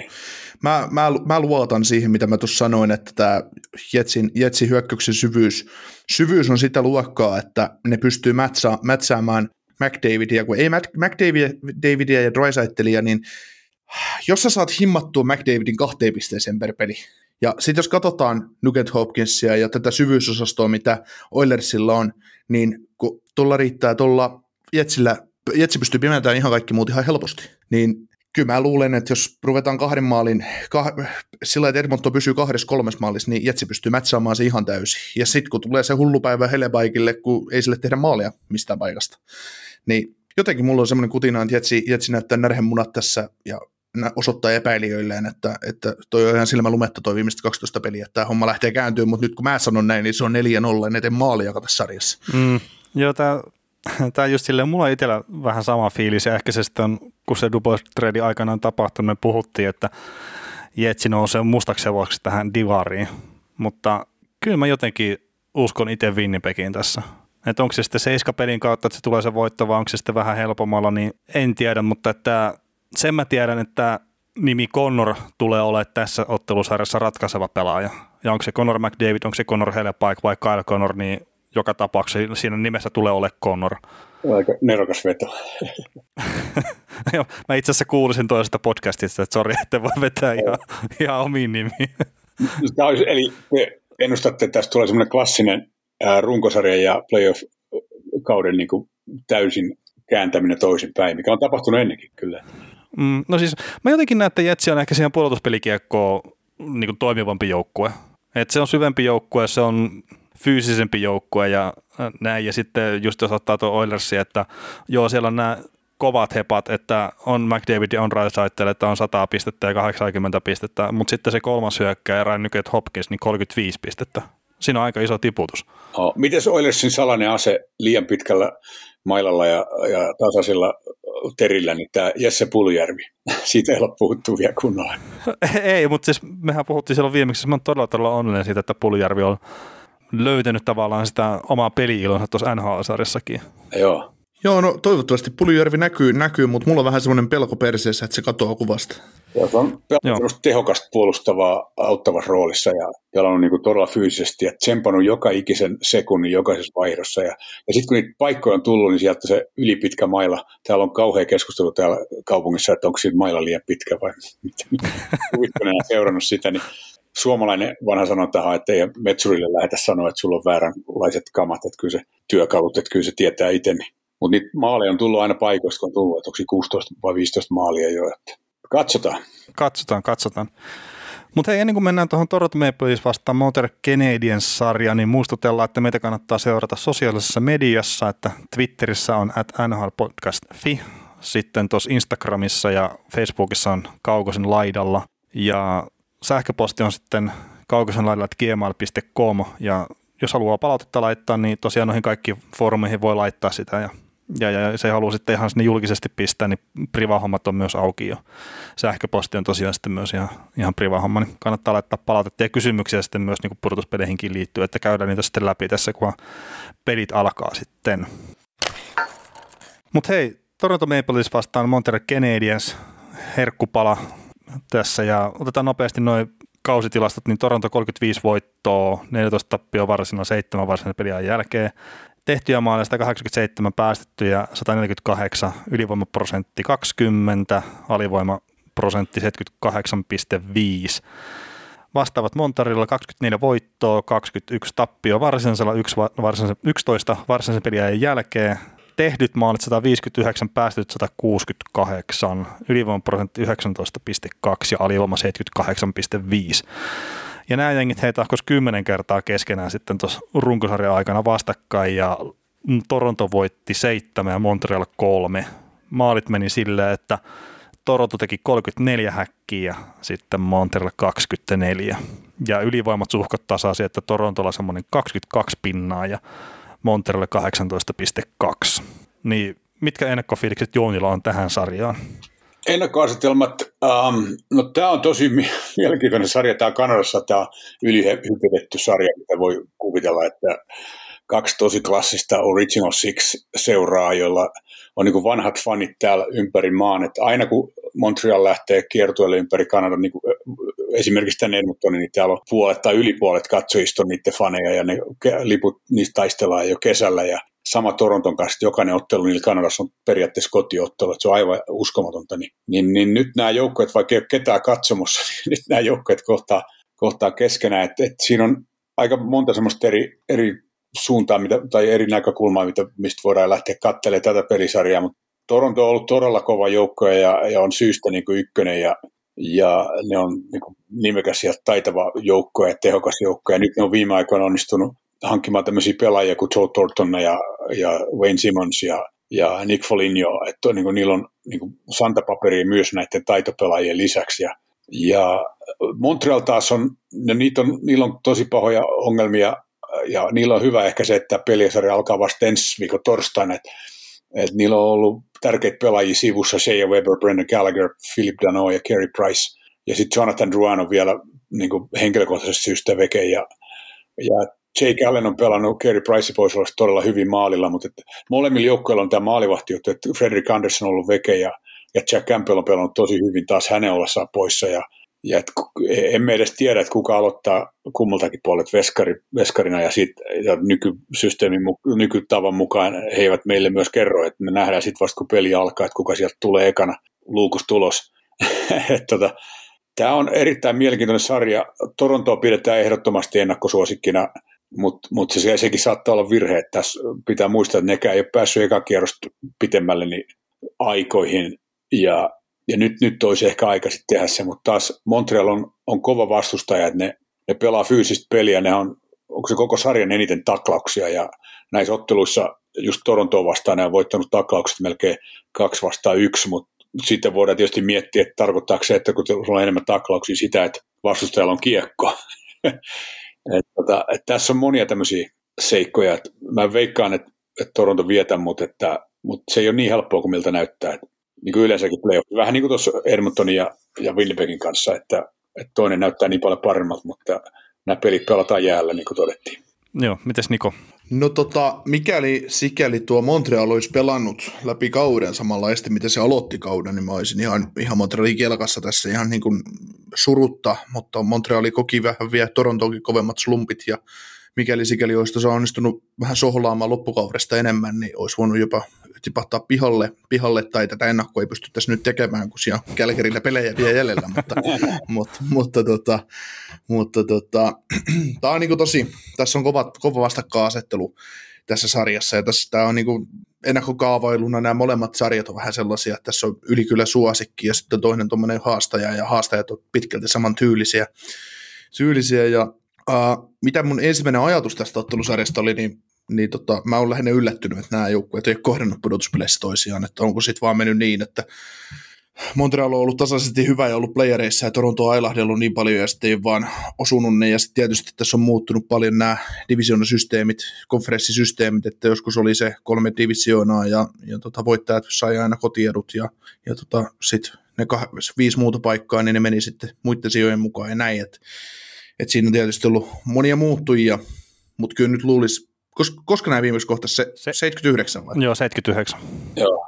Niin, niin kyllä nyt luulisi, että 40 vuodessa olisi, olisi, olisi yksi, yksi pudotuspelisarja näillekin saatu, mutta ei näin. Mutta, tota, mä tykkään yleensä kääntää paremmalle maalivahdille näitä sarjoja, mutta sitten taas tosiaan, että jos ne on lähtee Jake Allenilla vasta, Jake Allen vastaan Jack Campbell, niin se on melkoinen antikliimaksi. Ja tota, tässä on niin, kuin niin paljon erilaisia muuttujia tässäkin sarjassa, että, ja ne muuttujat, muuttujat on enemmänkin Toronton puolella. Toronton puolella, että, että, että kyllä mun on vaikea nähdä, että Montrealilla tässä olisi isoa palaa niin sanotusti pysäyttää Torontoa, mutta ei se vaadi kuin sen, että siellä arvotaan kolmesta maalivahdista, vedetään pitkää tikkua joka peliä ennen, että kuka näistä nyt uskalletaan laittaa maaliin, niin Toronton puolella, niin sehän, sehän sekoittaa pakan sitten saman tien, että mm. ihan sama ketä siellä hyökkää ja puolustaa. Joo, tota, te olette purkanut nuo ennakkoasetelmat aika hyvin, mutta että nyt sen verran ehkä jatkaa tota maalivahtipelikysymystä tai ylipäätään Toronto-hommaa, että mä en jotenkin niitä semmoisia, mitä nyt on vaaramerkkejä nostettu esiin tämän joukkueen kohdalta tämän kauden aikana, että aina jos ne hävin yhdenkin pelin, niin sitten on joku maailmanloppu ja muuta, ja kun mä en ole koko kauden aikana oikein nähnyt Toronton pelaamisessa semmoista, että mä sanoisin, että se on nyt valvimpi kuin koskaan aikaisemmin pudotuspeleihin, ja Monter on toki paha vastustaja kertaa sekin on oikeastaan rakennettu purtuspelejä varten, että siellä on koriperit ja kumppanit ja niitä vastaan ei tule ole kiva pelaa, mutta kyllä sen perusteella, mitä mä oon Torontoa katsonut, mä oon joku melkein 30 peliä katsonut sitä tällä kaudella, niin kyllä mä oon sille semiluottavainen tavallaan sen suhteen, että ne, niitä ei yllätetä housut kintussa nyt pudotuspeleissä, niin kuin ehkä tapahtunut muutamina aikaisempina kausina, ekana pari kertaa Bostoniin vastaan ja, ja, ja sitten nyt tuo Columbus-homma niin mä en oikein semmoisen jaksa uskoa nyt tänä vuonna. Mutta hei, miten, oliko se Joni jotain lisättävää, mä vai, että menossa noihin, että, että jotain pelaajaa ja muuta, mitä tarvitsee seurata, mutta oliko jotain jatkettavaa? Aika lailla sama, samoilla linjoilla, että tota, tässä on, niin kuin, Toronto on parantanut nyt, se on monipuolistunut tämä joukko, ei ole enää niin kuin ihan semmoinen vaan taitojoukko, jonka just joku Big Bad Bruins niin kuin nykyversio pystyy tönimään pois niin kuin, tosi nopeasti ja tulee mieleen just tämmöinen tilanne, jos Nylander meni alta pois, kun, kun Geno Chara tuli, niin kuin mitä ei, mikä on paha, pahin synti, mikä playoffeissa voi tehdä. Nyt tämä ei ole enää semmoinen joukko, että nyt tämä ei enää lähde alta pois tai lähde pupuilemaan. Ja just nämä, nämä uudet pelaajat, ketä sinne on tullut just sen takia, että saadaan vähän kovuutta kovaa vastaan, niin, niin, niin se muuttaa tämän tilanteen. Et, et jos ei se näy runkosarjassa niin paljon, niin playoffissa näkyy aivan varmasti. Ja tämmöisiä kavereita, kun, kun Foligno esimerkiksi hankitaan sinne, niin siinä on selvästi näkyy, että jos tulee Washington vastaan joskus, niin, niin Tom Wilson saa turpaa heti ekana, että siinä on semmoinen niin kuin näin kylmästi todettuna, niin siinä on semmoinen asia takana. Että, et tota, mm. Mutta tota, niin kuin todet, todettiin siinä, niin, niin Montreal Canadiens on, on rakennettu playoffeja varten. Että nekin oli ennen tunnettu semmoisena pienenä ja pehmeänä joukkoina, mutta ei enää. Ja kattelin tuossa tänään, just me lauantain tässä puhutaan, niin, niin Brendan Gallagher oli aamuharjoituksessa ja punainen paita päällä, mikä tarkoittaa vakioketjua ja täyttä kontaktivalmiutta ja ketjussa niin Thomas Tatari ja Philip Dano tota, ketjussa. Et siinä on yksi tärkeä pelaaja. Et yleensä Gallagher on sellainen pelaaja, joka pystyy niin kovalla tsempillä ja pelityylillä niin vai, kääntämään tällaisia pelejä pelisarjoja melkein yksin joskus tietyissä vaihdoissa. Ja, ja, ja että onhan tässä jo, että voidaan lähteä käymään pelaajia läpi. Mä voisin, mä voisin jatkaa tähän vielä. Mä just avasin Twitteristä tämmöisen tota Sportsnetin tekemän, tekemän ennakkoarvailun tähän ottelusarjaan, niin täällä on 23 Sportsnetin toimittajaa heittänyt arvionsa Toronto Montreal-sarjasta ja kaikki on sitä mieltä, että Leafs menee jatkoon ja yksi kaveri Eric Angels on sanonut, että seitsemässä pelissä. Niin tarviiko meidän enää keskustella tästä jatkoa? Ai niin me päästään helpommalla nyt sitten. Se on, Montrealin mahdollisuus mun mielestä on tässä se, että just niin kuin tuossa mainittiin Corey Perry, joka on loistava, vielä on vähän pensaa tankin pohjalla, niin se on loistava playoff-pelaaja, niin kuin nähtiin viime vuonna Dallasin paidassa täällä, niin ja siellä on tämmöisiä äijä kuin Josh Anderson, joka on vähän semmoinen köyhän miehen Mark Messier, niin, ja Toffoli, joka pystyy tekemään maaleja niin kuin yllättävän, yksi olla parhaista maalintekijöistä pystyy sieltäkin. Jos nämä terveysongelmat vaan pystytään pystytään tota, noin, jotenkin kääntämään, niin jos Montreal pystyy jotenkin vetämään Toronto semmoiseen katutappeluun, niin kuin repimään ne mukaan niin kuin syövereihin omaan peliinsä, niin siinä voi olla pieni mahdollisuus, mutta, mutta vaikea nähdä silti, että ne pystyy voittamaan niin kuin neljää peliä seitsemästä. Koska sitä ruutia tähän hyökkäyspeliin, niin Montreal ei kuitenkaan niin paljon ole kuin tuo, mitä Torontolla on, kun maaleja pitäisi tehdä. Tämä on niin kuin etukäteisspekuloimista. Joo, tota, Joo, niin mainitsit tuon Jonathan Druanin tuossa aikaisemmin, niin mä olin kuulevina niin tosi vähän aikaa sitten semmoisen jutun siitä, että hän ei tule pelaamaan näissä pudotuspeleissäkään just näiden henkilökohtaisten syiden takia. Ja sitten Toronton puolelta, jos nostaa, että Jack Bogosian, niin se nyt on mun ymmärtääkseni sillä, että se ehkä nyt tässä ekalla kierroksella ainakaan tuu pelaa, että siellä on sen verran loukkia. Ja se on siinä tietenkin ikävä Toronton kannalta, että se hankittiin ihan vartavasten pudotuspelejä varten, että on sitä kovuutta puolustuksessa. Mutta tota, jos lähdetään ekana Toronto Maple Leafsia, niin onko jotain pelaajia, mitä Jooni haluat nostaa esille, että mitä nyt voisi siellä, siellä seurata? Ehkä muitakin kuin Auston Matthewsia tietenkin. No mä pidän tästä niin sanotusta fossiiliketjusta.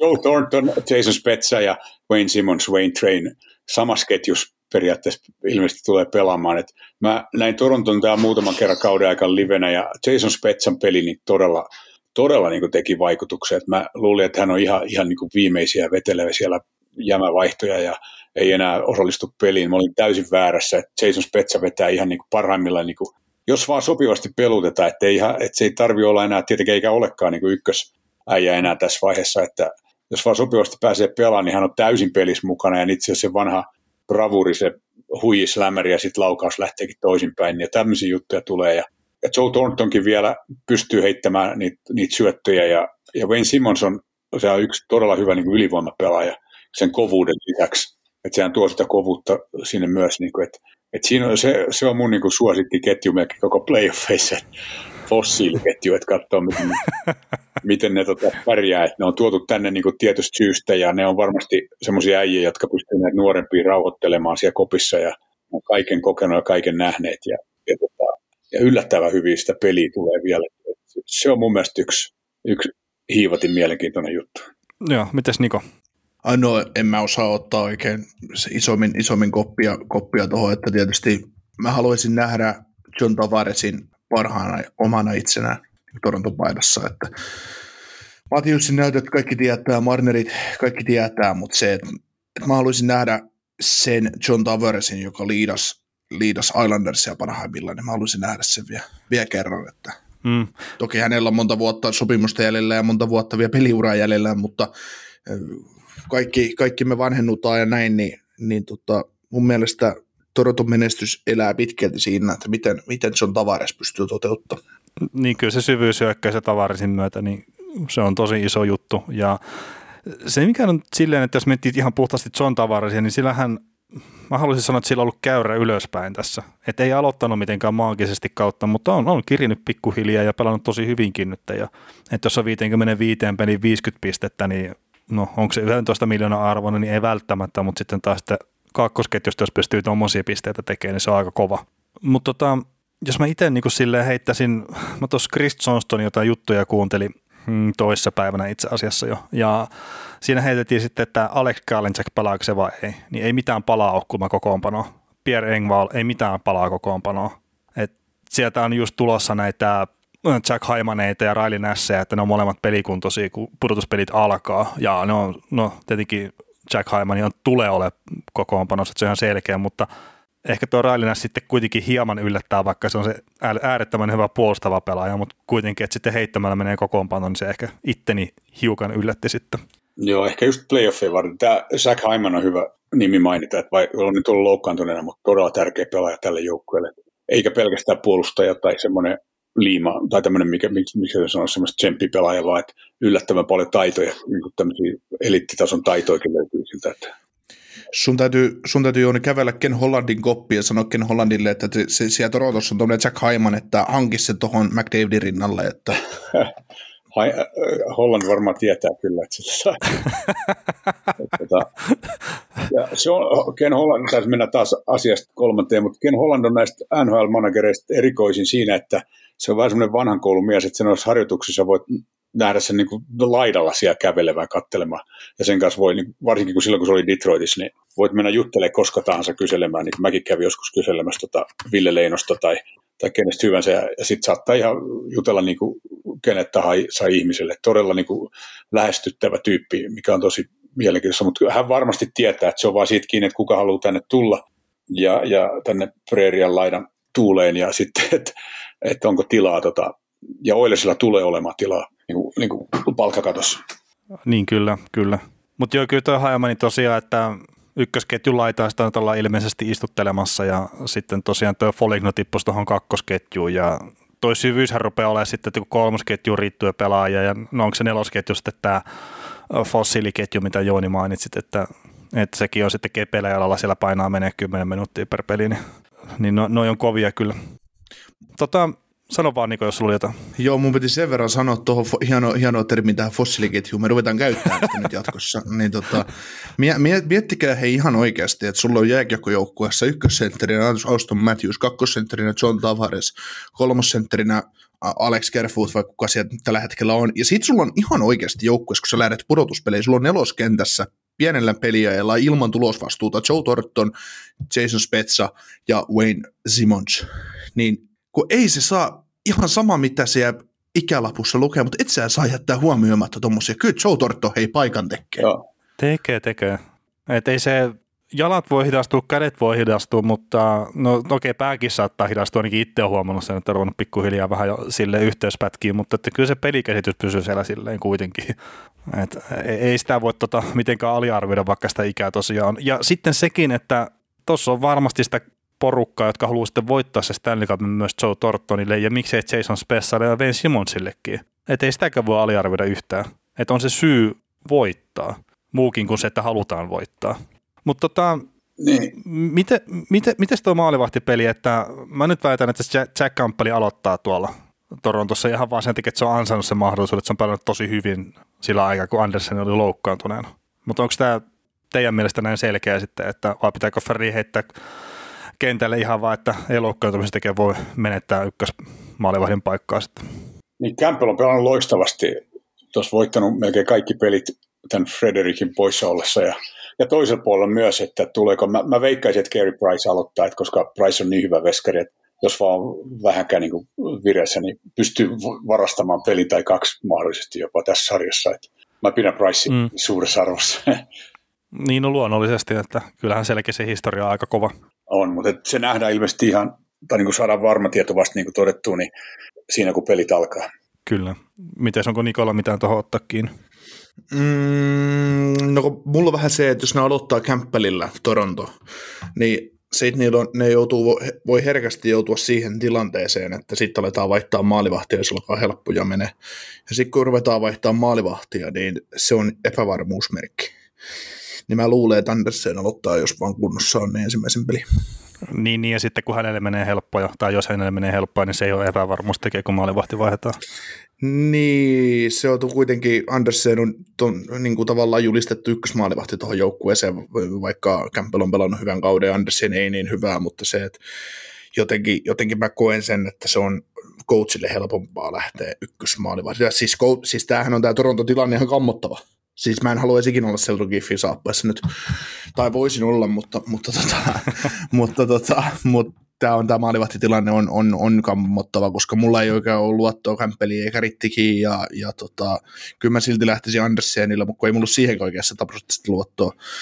Et, että, et, kun menneinä vuosina mä oon aina sanonut, että kun ei se Andersenin ole kaatunut toi Toronto, mutta kun nyt se alkaa kaatua maalivahtipeliin, niin alkaa, kun se muu joukkue tuossa edessä on, olisi niin kuin valmis voittaa, niin sitten se on kolme arpalippua. Mm. No kun se kamppeli ei ole arpalippu, se on pelannut oikeasti hyvin, niin sitten se vaan, että on, me, on, miksi on. sä laitat sitten, että jos saatat se arpalipun, millä on vaikka yhdeksän todennäköisyys kymmenestä voittaa, eli kämppeli, ja sitten arpalippu, jolla on yhden todennäköisyys kymmenestä voittaa Andersen, niin minkä takia saatat se huonomman arpalippu tavallaan, että siis tämä on se mun logiikka ja siis mä ymmärrän sen täysin, että Andersen se on loukkaantumisen takia niin kuin silleen menettänyt sen paikkansa, mutta kun ei se ole sitten kahteen vuoteen ollut enää oikeasti ihan älyttömän hyvä maalivahti. Mm.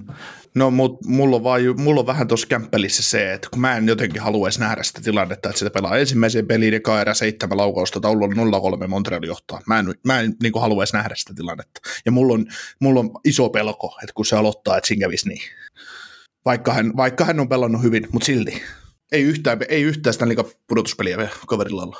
Eikä ihan liikaa nhl no joo, se on, mutta en, en mä ymmärrä siis se, että jos sulla on se hyvä kaveri kun pelataan tätä päivää eikä kolmen vuoden takaisia pelejä, niin just se vaan, että miksi miksi lähtee Andersen, joka sitten ei kuitenkaan, se pelasi puolitoista AHL-peliä, mä muistan montako maali se päästi, mutta ei se ihan nolla pelejä pelannut ja muutenkin, niin äh, siinä on liikaa arvuuttelua Andersenin kanssa ja sitten onko se oikeasti satapinnoinen vieläkään, että vaikka se nyt on on tosiaan jo pelannutkin, niin onko se vieläkään kunnossa? Eli on, jo, onko teidän mielestäni maalivahtipelin etu Montrealin vai Toronton tässä pelisarjassa? Tämä on jo kummalla se, kun, siis mulla on itsellä just silleen, että mä lähtisin Kamppelilla ja Allenilla itse tähän just silleen, että ne niin sanotut ykkösmaalevahit, ainakin kauden alla ykkösmaalevahit, niin mä en kumpaakaan itse laittaisi maaliin. Ihan vaan, että siis Gary Price ei mitään vastaa, että aivan huikea, mutta jos se on tällä kaudella pelannut maaliskuun hyvin, että siinä se voitti kuusi peliä ja hävisi kolme, ja torjuntaprosentti oli 93,1 ja päästetty keskiarvo alle kaksi. Mutta jos koko muu kausi on ollut sitten 88,3 torjuntaprosenttia päästetty maalin keskiarvo eli kolme, niin siinäkin se epävarmuus tekee se loukkaantuminen tietenkin nyt vielä. Että no, noin on tosi pahoja. Jos Gary Pricein terveystilanne on 95 pinnan sadasta, niin se tulee pelaamaan se ensimmäisen pelin. Mm. Ja Gary, Gary Price, jos, jos hän on kunnossa ja hän tietää sen, että hän on, hän on, hän on pelaamassa siinä ensimmäisessä pelissä, niin hän, hän, hän herää eri lailla päivää, kun hän tietää, että on pudotuspeli eikä runkosarjamatsi. Joo, mä, mä just ajattelin sitä, että mä näin Gary Pricein täällä livenä pari kertaa ja ne oli aika, aika tota, vakuuttavia esityksiä, niin niin mä luotan ihan täysin siihen, että jos vähäkään pystyy pelaamaan, niin Carey Price pelaa ja varastaa pelin tai kaksi. Ja taas tätä American Jack, niin sitä on tässä kymmenen vuoden ajan odotettu, että se, siitä tulee veskari ja nyt näyttäisi, että olisi vihdoinkin tullut niin, ja saanut mahiksen. Se oli siellä muiden takana jossain vaiheessa tota Dallasissa, mutta mä, mä, mä, luotan Jack, Jackiin kyllä, Jack Campbelliin. Hmm. Joo, ja siinäkin oli mentaalipuolen asiat on ilmeisesti hänellä ollut se ison jarruttava tekijä, että nyt on ainakin puheiden mukaan sen puolen saanut kuntoon, että on jopa puhunut sitä ihan avoimestikin, että on ladannut itselleen liikaa paineita ja sen takia se ei ole sitten se pelin taso ollut oikein riittävää aikaisemmin. Joo, tässä on se hyvä muistaa, että tässä on kaksi täysin kahjua miljo- useamman miljoonan ihmisen kaupunkia, niin kuin, niin kuin, että se paine täytyy olla ihan järjetön näillä. Että jos jossain MM-kisoissa on, on kova paine, sanotaan leijonien veskarilla, koska koko maa koko maa on niin kuin niskassa, niin näin, tämä on ihan sama tilanne. Mm, totta kai. Kai. Se, se, on, se on niin jotain ihan käsittämätöntä ja tätä ei ole nähty niin kuin todettu 42 vuoteen. No, joo. Hei, tota, mä otan tuosta Toronton, että jos jotain, jotain pelillistä juttua haluaa ottaa kiinni, niin koko kauden ylivoima tosiaan noin 20 pinnasta, mutta sitten tuosta maaliskuun alusta lähtien, mikä oli 30 peliä kuitenkin se pätkä, niin sitten se pyörii tuolla 10 pinnan tienoilla tuo Toronton ylivoima. Ja siellä nyt Anaheim Ducks taitaa olla vaan huonompi joukkue ylivoimalla sen jälkeen, niin se on jännä, että ne ei saa sitä tulosta aikaan tuolla porukalla ylivoimalla. Toi on mielenkiintoinen pointti. Mä, mä kans on tuosta lukenut, että Sheldon Keefe-valmentaja on yrittänyt kaikkea, että se on siirrellyt ukkoja ja muuttanut kuvioon ja pitänyt palaveria toisessa jälkeen ja, ja se ylivoima, niin kuin mikä alkukaudesta oli yksi liikan parhaita, niin ei ole vaan toiminut viimeisen, viimeisen kahden kuukauden aikana. Tämä on tosi mielenkiintoinen juttu. Että taas yksi semmoinen, että tässä tulee mieleen, että no playoffeissa ylivoima ei yleensä ratkaise pelejä, koska ainakin minä toivon vanhan koulun dinosauruksena, että tuomarit ei suotta viheltele muuta kuin ruumiit, mutta, että, tota, mutta tota noin, niin, tämä on mielenkiintoinen juttu taas, että pystyykö tämmöisen, tämmöinen osa pelistä niin yhtäkkiä niin kuin vipua kääntämällä tulee kuntoon vai, vai onko se edelleen niin kuin, rähmiksi edelleen niin kuin se on tehnyt tässä jo vähän pitemmän aikaa. Mm, ja sitten se kuitenkin saattaa olla tosi ratkaisevassakin osassa toi ihan tuommoisen sarjan kannalta, että, että jos se Montreal varmaan siinä 5-5 pelissä jollain tasolla kuitenkin pysyy mukana, niin, ja sitten jos, se, jos sille natsaa ylivoima niin, ja Leafsillä ei, niin se, se on semmoisia lopualun merkkejä. Niin. Ihan t- mutta onko teillä mitään, mitä te haluatte nostaa Leafsin pelaamisesta esiin, niin kun siirrytään Montrealin puolelle? Ei ole ainakaan mulla. Ei oikeastaan. Joo, no miten he Montrealilla sitten, tuossakin on monia varmaan mielenkiintoisia pelaajia ja Kärjeprasista ja vähän puhuttiinkin, mutta onko Jounilla Josh Andersonin lisäksi ehkä sitten vielä jotain pelaajaa, mitä haluat nostaa esille? No se, mikä tästä oli tästä aamu, tänä aamun lauantai-aamun treenestä, niin, niin tämä kova amerikkalainen maalitykki, mitä me katseltiin täällä livenä Junni MM-kisoissa jouluaikaan, niin tämä Cole Caulfield ei näyttänyt olevan pelaavassa äh, kokoonpanossa, ainakaan harjoitusten mukaan, ja sama Jesperi Kotkaniemelle. Siinä on pari okay. nuorta pelaajaa, mitkä vähän mietityttää, että tämä Caulfield on niin kuin yksi parhaista maalintekijöistä, niin kuin mitä ollaan ikinä nähty niin kuin Jumalan armosta, että se teki kahdessa pelissä jo voittomaali NHL. Ja kun aina tämmöisistä junnuista miettii, että pystyykö tämä tuomaan tämän maalintekopelin, niin kuin Suomeakin vastaa siellä, täällä tota katseltiin, niin Junnu MM-kisossa, niin pystyykö se tekemään samanlaisia maaleja NHL, se ollaan nähty, että pystyy. Ja pystyy syöttelemään ja muuten pieni ukko, joka kuitenkin osaa pelata tosi hyvin. Että, tota, että tekeekö tämä, tämä Montreal Canadiens valmentaja niin, että Ducharm silleen, että se jättää tämmöisen ukon pois pel- pelaavasta kokoonpanosta ainakin ekas pelissä, että en tiedä, onko tämä sit sitä, että tämä peli on niin erilaista, että niin kuin mä joskus kerron tämän tarinan, että Scotty Bowmanilla oli joskus Detroitissa semmoinen systeemi, että hän laittoi aina, aina uudet äijät niin ekas pelissä, niin Game ykkösessä, niin katsomaan ja käski niiden niin tehdä muistiinpanoja ja katsoa, millä tavalla tämä peli on erilaista, ennen kuin se alkoi peluttaa niitä, että onko se siitä kyse vai eikö tämä valmentaja vaan luota tähän näihin nuoriin ukkoihin, että tämä on jotenkin mielenkiintoinen juttu. Sama Jesperi Kotkanimi mun mielestä, että tota, tämä Montreal on täysin hullu kaupunki, että kannattaa vähän lukea niitä niin kuin vaan yhdellä silmällä niitä kommentteja, mitä ehkä näette jossain sosiaalisessa mediassa, esimerkiksi Kotkaniemestä. Että sehän on vasta 20-vuotias todella hyvä pelaaja. Mun mielestä on vaan, tulokset vaan enää puuttuu, että se peli alkaa muuten olla pikkuhiljaa jo kuosissa. ja, ja pelasi todella hyvin Toronto kuplas viime vuonna. Että tässä on yksi, yksi asia, että miten näille kahdelle ajalle joutuisi tosiaan katselemaan sivusta. Joo, toi olisi mielenkiintoinen, jos Kotkaniemi joutuisi katselemaan sivusta, että että Caulfield, jos nyt ei pääse ekaan peliin, niin se nyt ei sinällään ehkä yllätä, että etenkin kun Kalageri on pelikunnassa, niin, niin. Ei, ei ole välttämättä vain pelipaikkoja sitten, mutta se, että jos Kotkaniemi nyt ei mahdu kokoonpano, niin se kyllä vähän ihmetyttäisi. Niin, Kotkaniemessäkin on varmaan vähän se, että ää, sitä on haluttu peluttaa sentterin ja sitten se on ängetty laitaan. Ja nyt kun haluat aloittaa pudotuspelit, niin sulla on sentteriosastolla Suzuki Danaut Stahl, niin ehkä siihen halutaan sitä kokemusta siihen vaan jostain syystä enemmän. Ja vaikka, mä en muista, eikö Kotkaniemi pelannut kolmos neloskentässä jopa jotain pelejä, niin, niin, niin, niin mun mielestä se, varsinkin kun vastassa on Toronto, niin, niin et sä Kotkaniemi ei oikein voi peluttaa kolmos neloskentässä tavallaan rikkuvassa roolissa, että et mä näkisin ehkä sen niin, että minkä takia hän ei saa peliä, peli, hän ei välttämättä pelaa ensimmäisessä pelissä, mutta no aika näyttää, enkä, enkä mä nyt ole mikään sateentekijä näissäkään. Joo, ja melkein viikko vielä kuitenkin ensimmäiseen peliin, että ehkä ne kerkee vielä harjoitella muutamilla eri kokoonpanoilla. Toisaalta, tota, niin, hän saa, saatat olla just naulan kantaa kyllä, että sitä tuossa haetaan.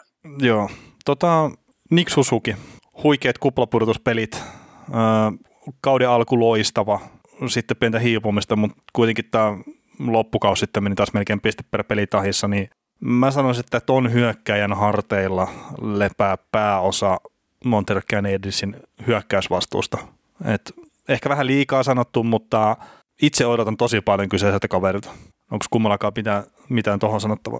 Ihan syystä, että siinä on todella niin tulevaisuuden pelaaja, ja joka pelaa hyvin jo nyt. Että, että ihan syystä todella taitava pelaaja. Samassa ketjussa on vielä yksi NHL parhaista maalintekijöistä, niin kuin todettiin, tämä Tyler Toffoli.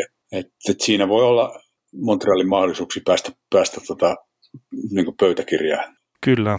Hei, miten Montrealin pelitapahommat, että mä mielen sen semmoiseksi, että kun puhutaan korsitilastoista ja muista edistyneistä tilastoista, niin mä mielen Montreal jotenkin semmoiseksi joukkueeksi, että joo, kyllähän se laukoo paljon, se hallitsee silleen näennäisesti peliä, mutta sitten kun lähdetään sinne oikeasti tekemään maaleja sinne maaliedustalla, niin siinä se ei ole sitten enää NHL-eliittijoukkue.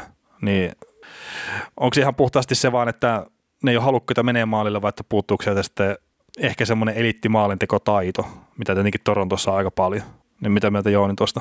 Mä, mä uskon, että sä oot ihan oikeasti tota, että Montrealilta puuttuu se ihan kärkitason hyökkäysteho, mikä taas Torontolla on. Mikä, ja tämä on taas se asia, mikä mun, mun silmissäni kääntää tämän, tämän pelisarjan selvästi Toronton puolelle. No, mitäs Niko? No joo, siis ihan, ihan selkeä hommahan toi on, että tämä on niinku just semmoinen asia, että minkä takia just jättää esim. Caulfield ulos, ulos kokoonpanosta, että törkkäisi törkkäis sen tuohon Susukin laitaan, tai Stalin laitaan, tai jopa Dan, ei Donaldin laitaan kannata laittaa, mutta Staali, Staali tai, Staali tai tota, Susukin laitaan, laitaan pelaamaan, että olisi jonkinnäköinen kirjaimellinen maalintekouhka. Sitten tietysti, jos tämä Josh Anderson löytää ne samanlaiset jalat, mitä hänellä on parhaimmillaan ollut, että hän menee kuin juna kiskoilla eteenpäin kohti maalia, kohti maalia niin siellä, siellä on semmoisia sitä difference makeria, mitä tuohon jengiin voisi tulla, mutta tosiaan niin kyllähän toi niin duunari jengi on edelleen, edelleen, että pitkien pyöritysten kautta pystyy niitä maaleja, maaleja ja maalipaikkoja luomaan, että, että, että kyllähän se se on just sitä, mutta en mä, en mä jotenkin, mä muistan edelleen tuosta tammikuun alulta hienon, hienon kommentin joltain Toronto-toimittajalta, kun Toronto Maple Leafs pisti toimittajille kutsun aamujäille tai ensimmäiselle training, camp jäille, training campin jäille ja, ja tota, siellä sitten ensimmäinen 30 minuuttia oli pelkkää luistelu ilman kiekkoa, kiekkoa niillä training campilla, niin sitten sieltä joku oli pistänyt kommentin, että, että tota, oliko Down Goes Brown, pisti Twitteriin hauskasti, että jos minä haluan katsoa Leafsia luistelemassa ilman kiekkoa, niin kelaan kuplapudotuspelien Columbus-sarjan uudestaan läpi. niin tota, mä, mä tota, se, miten esimerkiksi Columbus pisti Toronton lauluun kuplassa, niin mä en jotenkin usko, että vaikka Montreal lähtisi tekemään, tai se on niin kuin Montreal, Montreal ja Columbus on tyyliltään samantyylisiä joukkueita pelityyliltään, niin mulla jotenkin ei riitä usko siihen, että tämän hetken Toronto vastaan tämän hetken Montreal, niin Montreal ei pysty pelaamaan sitä peliä, niin kuin jättää, jättämään Torontoa kiekottaa. Mun mielestä tässä on myös valmennuksellinen juttu, että jos muistatte kuka valmensi Kolumbusta silloin, niin tämä oli John Tortorella, joka niin kuin määrää pelaajansa pelaamaan ilman kiekkoa niin tietyllä tavalla tai sitten pelaa.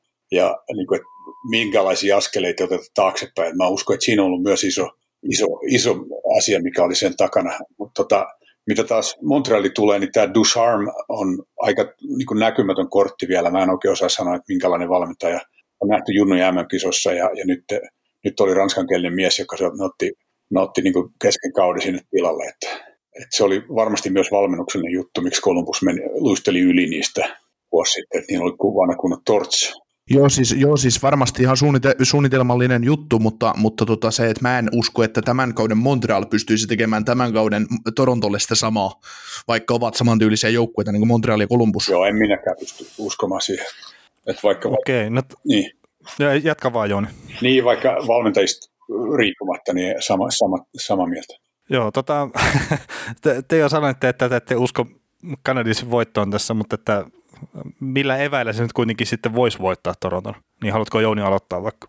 No kuten totesin, niin jos Montreal aikoo voittaa tämän, niin Carey Pricein pitää voittaa peli tai mieluummin pari, niin kuin varastaa ne, ja, ja sitten se, että, että Montrealin täytyy, täytyy niin kuin Ross Andersonin johdolla ja Tyler Toffolin tehdä maaleja, ja, ja tota noin, niin vaikka, vaikka terveysongelmia on ollut, niin se mahdollisuus, millä ne pystyy voittamaan, niin jatkaa tätä takauspeliä mahdollisimman paljon ja sitten tehdä tästä niin kuin painimatsi tästä pelisarjasta, katutappelu, niin kuin, mm. Leafs, vetää Leafs mukaan näihin ja, ja saada jotenkin niiden peli sekaisin sillä tavalla ja, sillä tavalla pitkittää tätä sarjaa viedä se niin kuin kuuteen tai seitsemään, ja, koska sinne se menee, jos, jos niillä on mitään mahdollisuuksia. Niin kuin, että, että se on mun mielestä niin kuin Montrealin ainoa mahdollisuus on niin kuin repiä ja rastaa ja taklata ja, ja jotenkin sillä tavalla. Ja sitten, että Carey Price ottaa pari peliä, niin ottaa tämä haltuun. Mites Niko? No joo, Jouni on helppo kompata, että tavallaan noin ne vähimmäisvaatimukset, mitä, mitä Canadiensilta vaaditaan, jotta Toronto on lyötävissä, mutta kyllä sitten mä niin kuin näkisin, että sit jos Toronto meinaa tai ottelusarja hävitä tai Montreal voittaa, niin Toronto tekee sen ihan itse. Et mä pelkään sitä maalivahtitilannetta ihan, ihan siis kuollakseni Toronton kannalta. Mutta siinä voi silti olla se tilanne, että vaikka maalivahdi, vaikka siellä pelaisi Rittik yhden pelin, Andersen yhden pelin ja Kampel yhden pelin ja sitten miettisi siellä, että kuka pelaa sen neljännen, niin, niin tässä voi tulla melkoiset maalijuhlat tässä ottelusarjassa. Mm. vaikka, vaikka, vaikka meillä olisi huippukuntuinen Price tuolla toisessa päässä, niin se voi silti olla neljä neljä pelejä, koska sitten taas, jos Leafsin maalivahdit vuotaa, niin kyllä Leafs pystyy kontraamaan sillä omalla hyökkäyksellä ihan, ihan niin kuin maailman tappiin asti, että si, siitähän se ei jää kiinni. Mutta kyllä se, kyllä se sen vähän niin kuin mun mielestä vaatisi. Joo, toi... jos, jos, niin, näiden Jounien edellä mainittujen juttujen lisäksi. Joo, siis kyllä se tietenkin maalivahtipeli totta kai näyttelee iso osa ja sitten toi tuommoinen, että jonkunnäköinen pelihuumori pitää viedä Leafsiltä pois. Ja sitten, että miten ne pystyy horjuttaa sitä uskoa siihen Leafsin omaan pelaamiseen, mikä on oikeasti todella laadukasta ollut tällä kaudella. Että jos ne jotenkin sen pystyy tekemään ja sitten Matthewsit ja Marnerit ja kumppanit lähtee sitten ehkä pelaa sitä enemmän viime kauden ja toisessa kauden tyyppistä kiekkoa, niin sieltä ne löytyy ne aseet, mutta, mutta, mutta että miten todennäköistä se sitten on, niin se on toinen juttu. Mutta miten Toronto, minkä takia Toronto tulisi voittaa tämän sarjan ja Sä voit, voit vaikka Niko aloittaa tällä kertaa, että me ollaan Jouni hiilostettu näissä nyt jonkun verran. no, Toronto voittaa tämän ottelusarjan, koska se on kauttaaltaan paljon laadukkaampi joukkue ja, ja tota, se on nyt tarpeeksi ottanut dunkkuun tässä viime vuosina ja siellä on paljon, paljon on grillattu pelaajaa ja sitä rakennetta joukkueessa ja muuta, niin mä luotan siihen syvyyteen, hyökkäyksen syvyyteen ja siihen, että se pakisto on, pakisto on riittävän hyvä ja vaikka, vaikka maalivahdit vähän antaisikin eteen, niin, niin tota, se leveys riittää kantamaan tämän jengin, jengin että vähän sellainen taas päinvastaisesti ajateltuna, miten, miten tuosta Edmontonista, että Edmontonissa kärki on äärettömän terävä, mutta sitten taas hyökkäyksen syvyys ei välttämättä riitä, mutta Torontolla riittää se. Niin, mutta kärki ei ole terävä. Niin. no joo.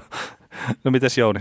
Miten Toronto voittaa, niin pelaa samalla tavalla kuin tähänkin saakka, että semmoista nopeat peliä ja Aston Matthews tekee näitä laukusta löytyy kaiken näköisiä maali, maalilaukauksia niin kuin miten päin tahansa ja, ja, ja, ja Mitchell Marner pelaa samanlaista taitokikkapeliä kuin tähän asti. Ja niin kuin Niko siellä sanoi, että jos John, John Tavares, jos saadaan nähdä sen niin kuin parhaita vielä kerran, ja miksei saataisi.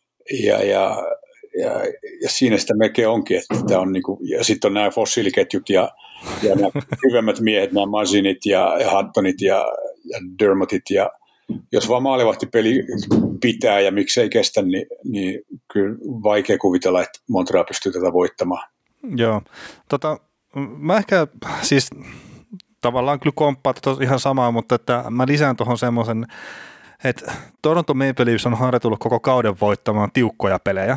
Et toisin kuin kuvitellaan, niin näin ei ole voittanut maali-ilotteluja. Ne on ollut pääsääntöisesti yhden maalin pelejä tai kahden maalin pelejä. Sitten on ollut kahden maalin pelejä, niin on tullut tyhjiä maaleja niitä sitten, että on, on noussut se maaliero kahteen, niin Toronto on koko kauden pelannut pääosin kärsivästi, että joo, siellä on ollut kaksi huonoa pätkää ja sen jälkeen taas, että okei, nyt ruvetaan pelaamaan, että tämä meinaa tämä divisiona voitto olla vaarassa hetkellisesti, niin mulla on tosi iso luotto tällä hetkellä siihen, mitä Toronto on tehnyt, mutta ne on kyllä mun luottamuksen pettänyt aikaisemminkin. Mutta siis se, se joukkue ei ole koskaan, siinä aikana mitä mä muistan jääkiekkoa, se ei ole koskaan ollut niin hyvä, siis että siellä on kärkiosaamista, siellä on syvyyttä, no puolustuksessa voisi olla ehkä vähän vielä enemmän syvyyttä ja tämmöistä, mutta sitten joku Rasmus Sandi niin saattaa yllättää tosi isostikin näissä puolustuspeleissä, ne ainakin itse uskon.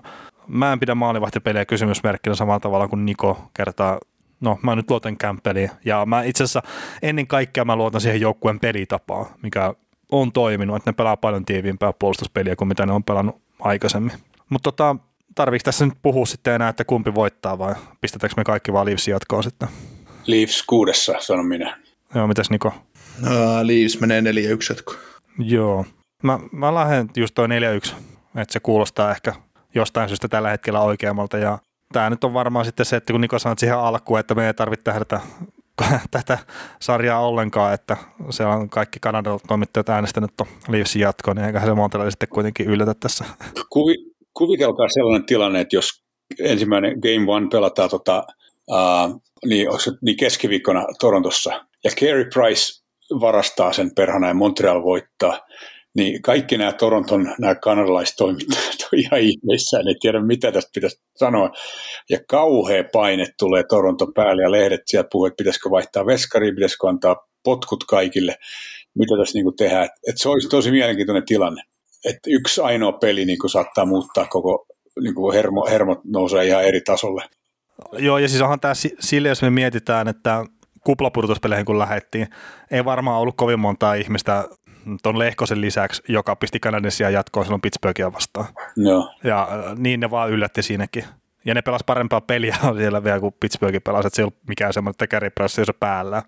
Joo, niin, ei, ei, sitä pidä tavallaan ulos puhaltaa, että niin silleen, että, että, että tämä on ihan vaan tämmöinen läpihuutujuttu, niin ei enää ikinä ole tietenkään semmoisia.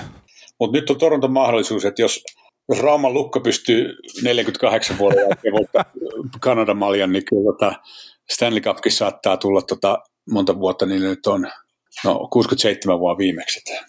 Joo, siitä on muutama vuosi. Siitä. Mieti, mieti, mieti Jouni semmoista tilannetta, että nyt kun on tämmöiset koronapandemiat päällä ja kaikki on rajoitettu ja sitten kukaan ei pääse katsomaan pelejä ja pelejä ei välttämättä saada jos pelata Kanadassa, mitä Stanley Cup-finaaleita Torontoa siellä ja voittaa Stanley Cupin. Joo, ja vielä Ontariossa on vielä tosi tiukat säännöt, että jos Toronto vihdoinkin voittaa, niin kuin moni saa kuolla tyytyväisenä, niin kaduille ei saa lähteä juhlimaan eikä mitään. Mä, mitä, mitä, mitä luulet Jouni, tota, vaikka Kanada on tosi sivistynyt kansa ja muuten, niin mitä luulet, kestääkö rajoitukset enää siinä vaiheessa, jos Toronto voittaa sitä? mä asun täällä redneck puoleen Kanada, että mä en tuosta sivistyksestä niin tiedä.